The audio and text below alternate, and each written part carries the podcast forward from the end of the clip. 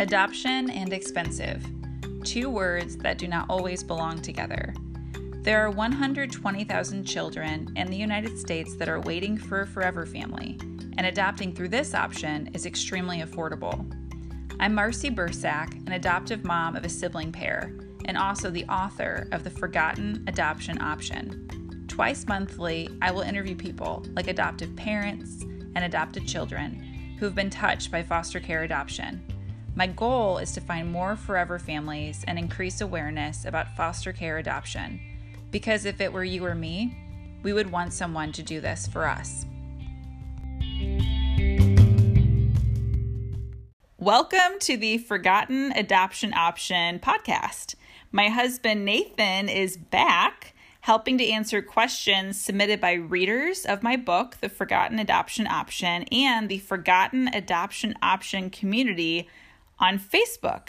Hi, Nathan. Hey, Marcy. That was a tongue twister. Forgotten adoption option. Yeah, he did. You did well.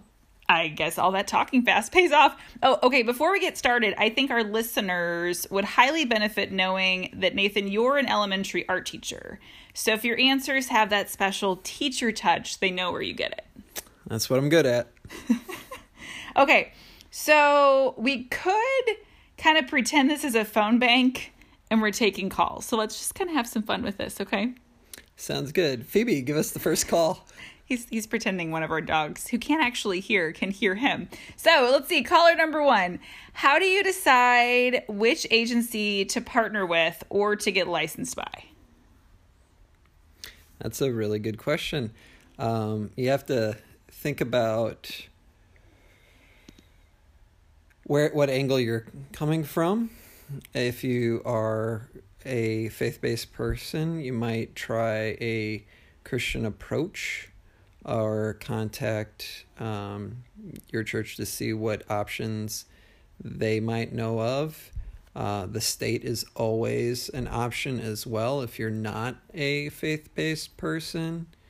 Um, in our experience, we went through a faith based organization that really worked well for us and our uh, situation. So if you are looking for something, you just got to keep calling around and asking till you find what works best for you and your situation. So I think this question is asked because so you have our book which is out there and it's helping people understand the need and people go okay I want to help and then this is the most complicated step because you don't know where to go. So I actually recently did some retooling on my website. And now if you go under begin at forgottenadoptionoption.com, I have gotten you straight to where your options are because Nathan had some great great ideas about contact church or friends or keep calling and that sounds like wow, I have to go through a lot of hoops to even get started. So, hopefully, what might get you a little bit of a faster path is if you click under begin, the very first link says find training and it takes you to adoptuskids.org. So, the forgotten adoption option is our own view and experience of how to go through this government process. And as a result, we're guiding you to go figure this out. But the easiest place to start at adoptuskids.org when you click on um, find training is you can actually look up your state. The first thing you do is select territory, state, territory, or tribe, and you pick where you are, and then it gives you a list of applicable agencies in your state. And that's at least a great place to get started. There's phone numbers, there's contact information. So adoptuskids.org is your friend. So is forgottenadoptionoption.com. So hopefully that helps you get a little bit of your wheels spinning a lot faster. Okay, so caller number two, back to our phone bank. How do you decide if you're equipped to parent children who have experienced trauma? And this person says, already having one biological child whom we've seen, who we've been able to control every aspect of his environment, I think we're second guessing our abilities. I know that sounds terrible, but that's where we're at. And I think one of the things that I love in hearing from people who are thinking about adopting through foster care is the common um, kind of remark of I kind of feel bad asking this. And if that's you, it is okay because there's a lot to think about and a lot of possibilities and a lot of possibilities that might be scary. And so it is okay if you feel just like this person that you know it sounds terrible and that's okay. Like just know that we will help and encourage and support you and you're normal. So I don't, I'm thinking from my own perspective, how did I know that I was equipped? I don't know that I knew I was equipped. I think I knew that I was willing. And I'm thinking back, Nathan, to when you and I met our kids. We didn't really get to see any of their behaviors. And even when you read on a few paragraphs or inches of paper, like it's only so much that's written, and you really have to hang out with the kids to understand. And I think what I knew is that we wanted to help and somehow we would be able to lean on friends, family, our community and ask for help when and if needed, which we have. And so I think I didn't know that I was equipped. I just knew that I knew how to ask for help and I knew that it was safe to admit I didn't know what to do. Um, and I think that's a lot of parenting, right? Like you don't actually know how to parent. There's not like a degree in parenting. Maybe we should do that. Like have a special, you know, could you imagine if we had like universities where you got like your PhD in parenting? Like there'd be so many different approaches. I'm totally being sarcastic here. Okay, Nathan, what's your answer to that? How do you know that you're equipped to parent children who have experienced trauma? I have to agree with you about the being willing to do this. Um, it's a choice. So you have to be willing um, to open your heart and to go through this experience. You can read every single book out there. You can take every single type of class and training on parenting and what to expect when you're expecting. Um, but each child is different. They have their own personalities and they come with their own uh, invisible suitcase that you're going to help unpack over time. And really, it's having that loving heart and the attitude of willing to do it. And like I've said before many times, you don't have to be the perfect person to be the perfect parent. I think you stole that. I did steal it, but it's something. From an advertisement. From an advertisement from Adopt US cite, Kids. Just wanted but, to cite the source. yes, but I think it's a really good quote for people that are considering doing this whole process.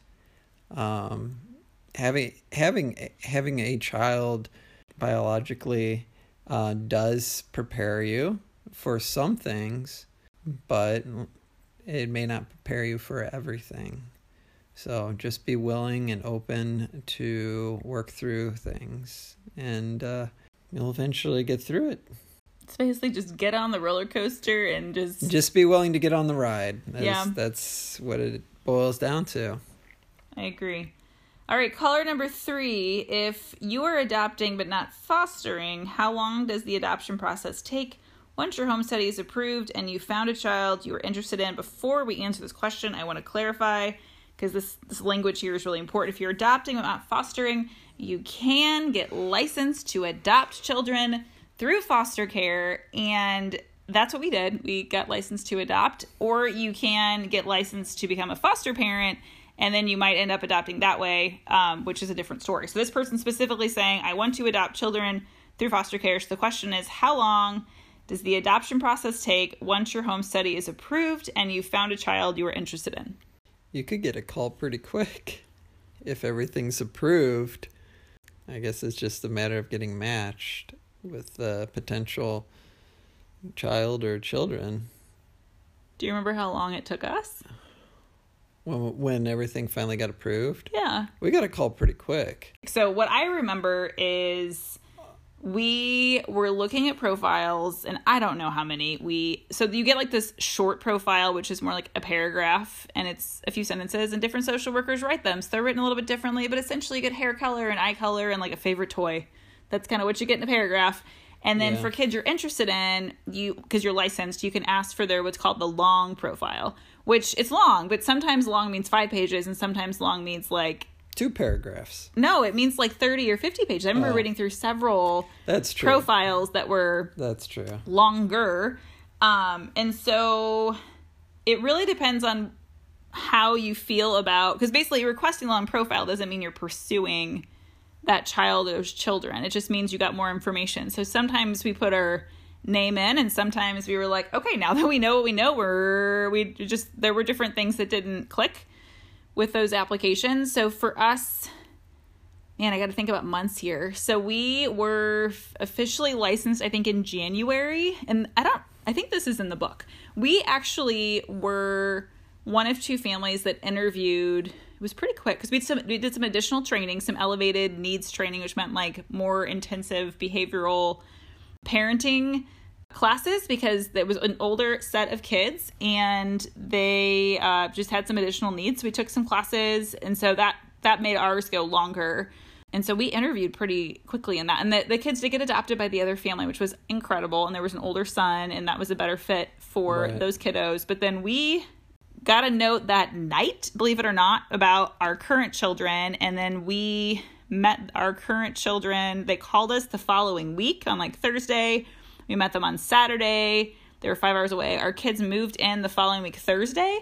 So we might have been licensed like a month or two. So it really just depends on what you're you're matched with. But the children have to live with you legally, the way the process is written, for six months Yeah. full time before you can go to court and adopt them. So even if you've been doing play dates or meeting at some like park for months, that doesn't count. They have to physically live with you for six months. So I know most people that go through foster care adoption, if they're looking through those profiles and they're interviewing and things like that, they're finding children rather quickly compared to maybe if you do the infant adoption route where you're having to make a home study and then have be selected, be picked. So a few months, I guess, is the very, very short Yeah. answer. It could be a few I months or a few weeks. Six months at the shortest. Well, that's like if the kids move in day one. That's true. So. So I'd say like nine, nine to 12 months. Yeah. Yeah. Yeah. That makes sense. Okay, we helped caller number three. All right. Uh, number four, what's a good list of things to ask the child's social worker when considering if a child is a good fit for your family?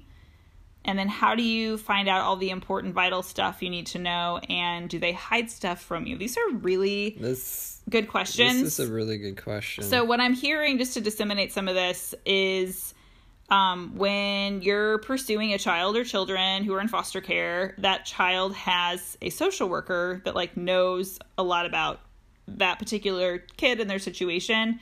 So, what are things you would ask the children's social worker when considering if a child is a good fit for your family?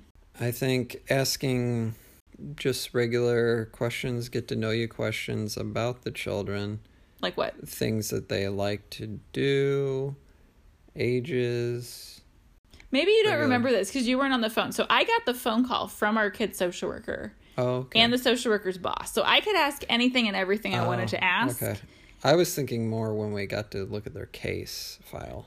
We asked clarifying questions. Okay, so you're thinking during that time you're you're clarifying what you're reading in the file, which I would agree. What the social worker usually knows, depending upon how long he or she is in the role and has been with your kid or kids, they usually know the history of why the child's in care.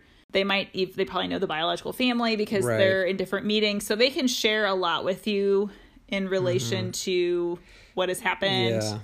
So you could ask you could ask background questions.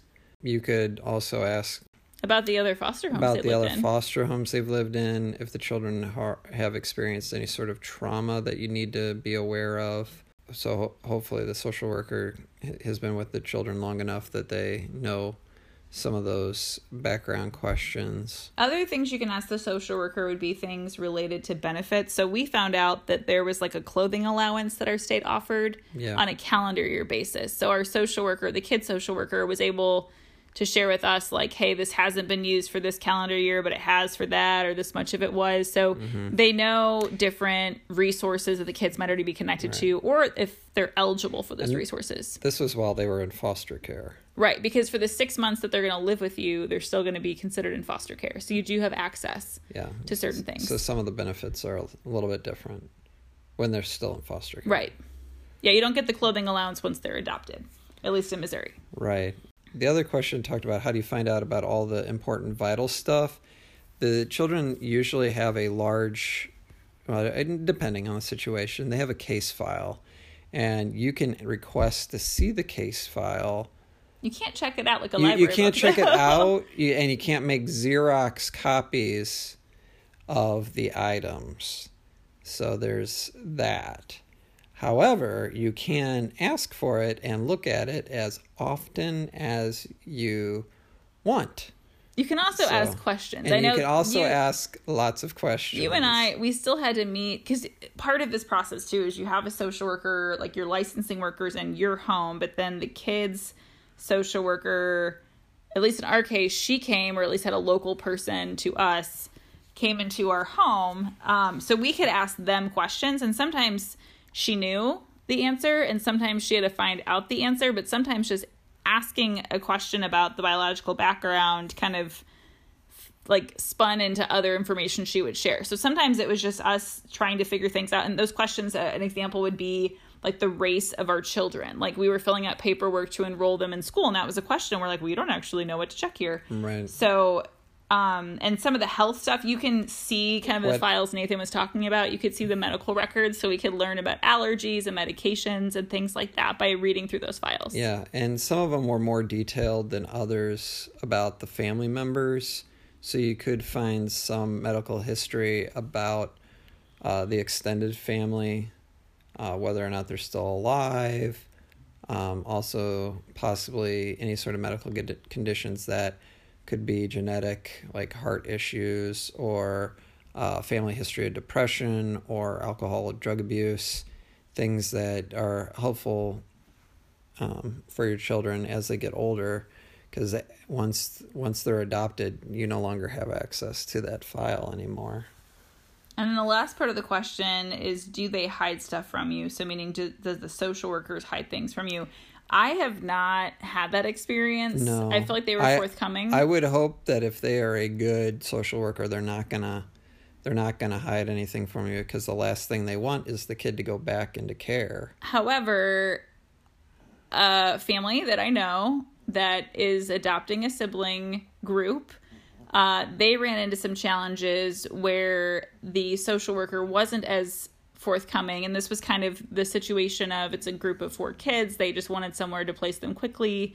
They said yes. And then the social worker, I think, just kind of felt relieved and then didn't. And I laughed at, like, ah, um, felt relieved and kind of didn't give them resources and wasn't proactive about it. So the soon to be adoptive mom, she's been having to advocate and ask for and run after the things that she knows she needs and these kids need.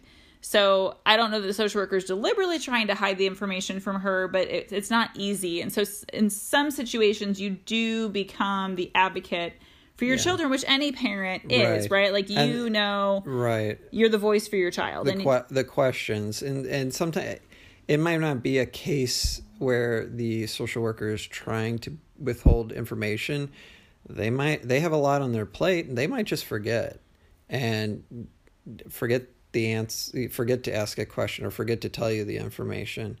So it may not be that they're intentionally trying to hide things from you. They might just they might have just slipped their mind. A lot of the a lot of these social workers have a lot of children that they have to take care of. They have a large caseload. Yes. sure. All right question five.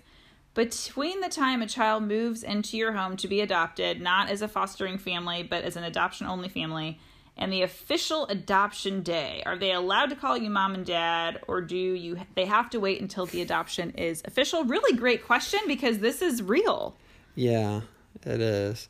When the children, when our children first came to uh, live with us, they called us um, Mr.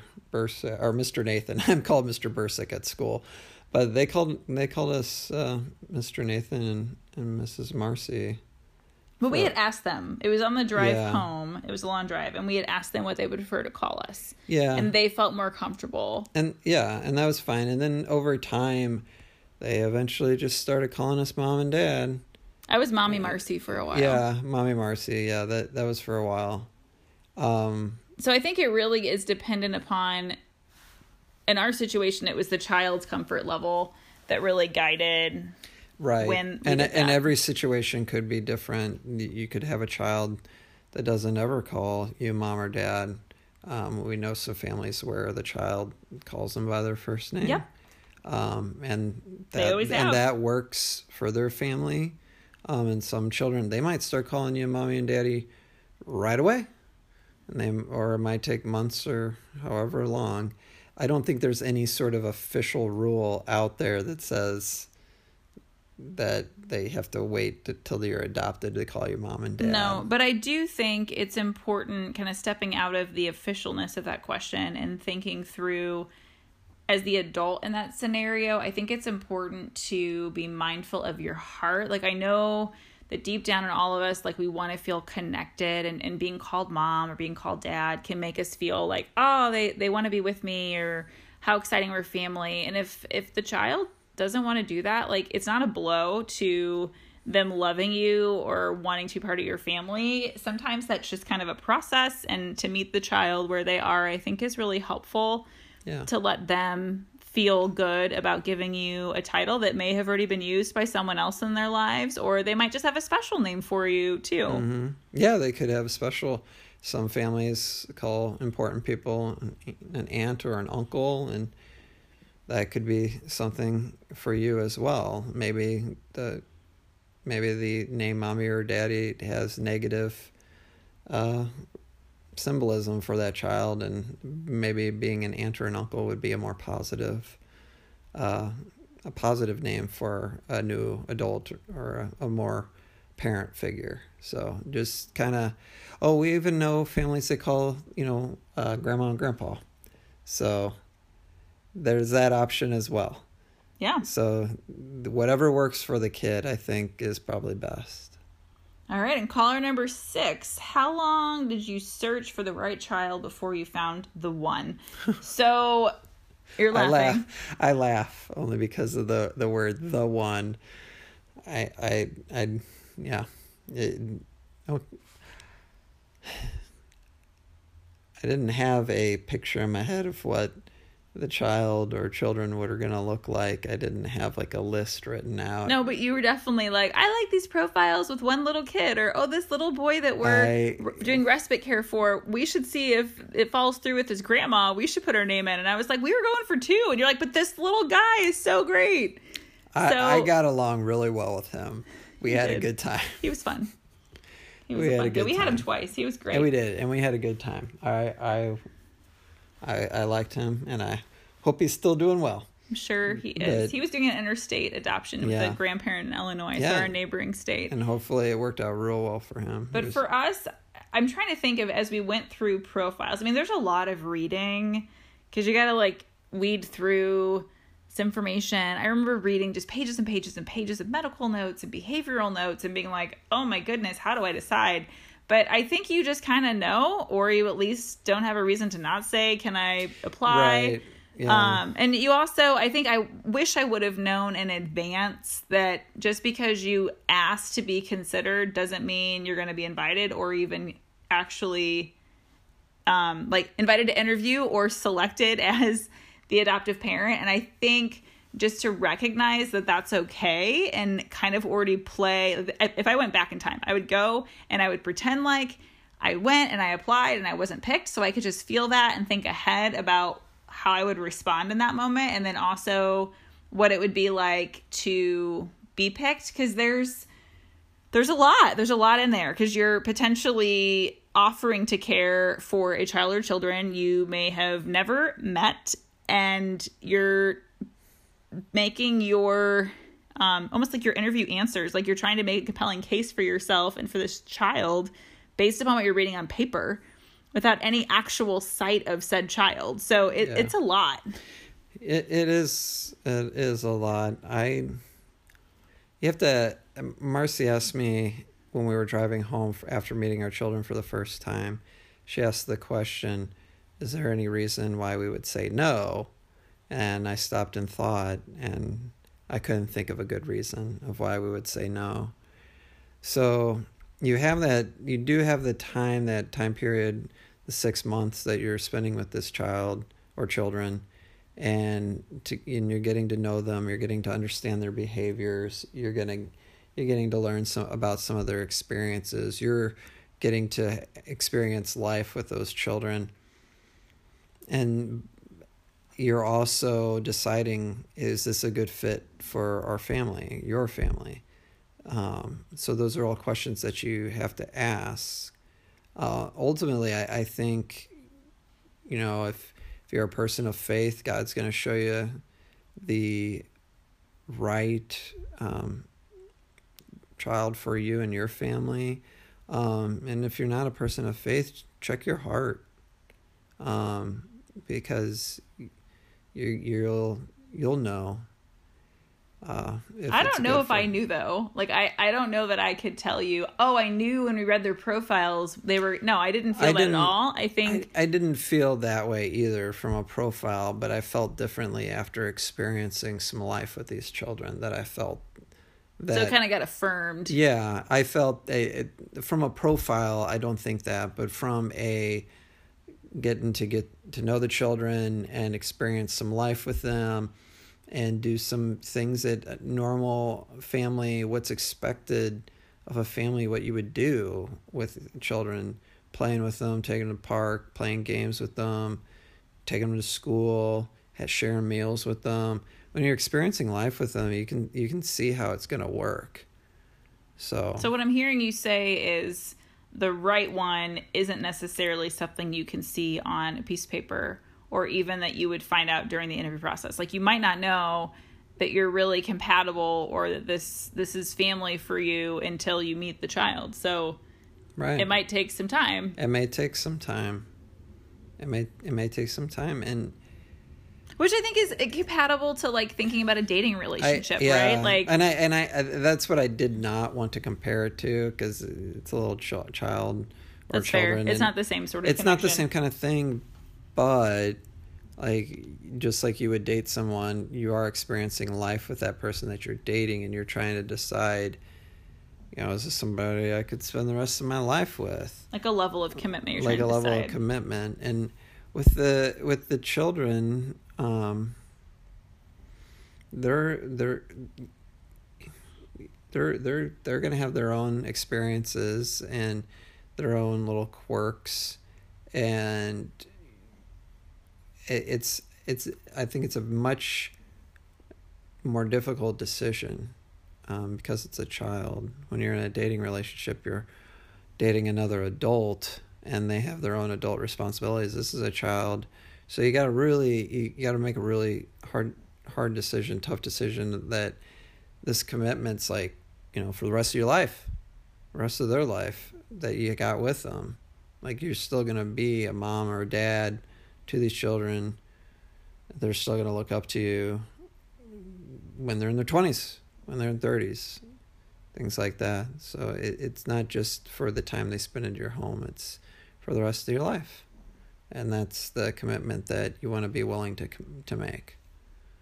All right. Well, we answered our six callers, which was, I hope, helpful for people. And if you have additional questions, maybe you're thinking about foster care adoption or you know someone that is, we are more than happy to help point you and guide you and answer questions. Uh, you can f- ask more at the Forgotten Adoption Option community on Facebook. You can find me on Instagram and LinkedIn and Facebook as well.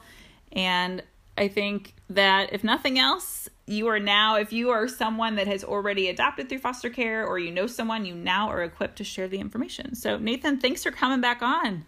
Well, thanks for having me, Marcy. I'm super glad to be able to be a part of your podcast again. again, I don't know if you've had two, the same guest twice. I don't know. I guess well, we'll have to see what happens well, in the future. Well, thank you. I hope I get to do another Q and A sometime in the future.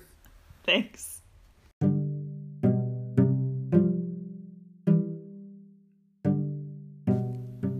As a listener of the Forgotten Adoption Option podcast, you are helping raise awareness about foster care adoption and the 120,000 children who are waiting for a forever family. You can also help raise awareness by leaving a review, subscribing, sharing, talking about, and liking this podcast. If you'd like more information on adopting a child or sibling set through the foster care system, visit my website, forgottenadoptionoption.com.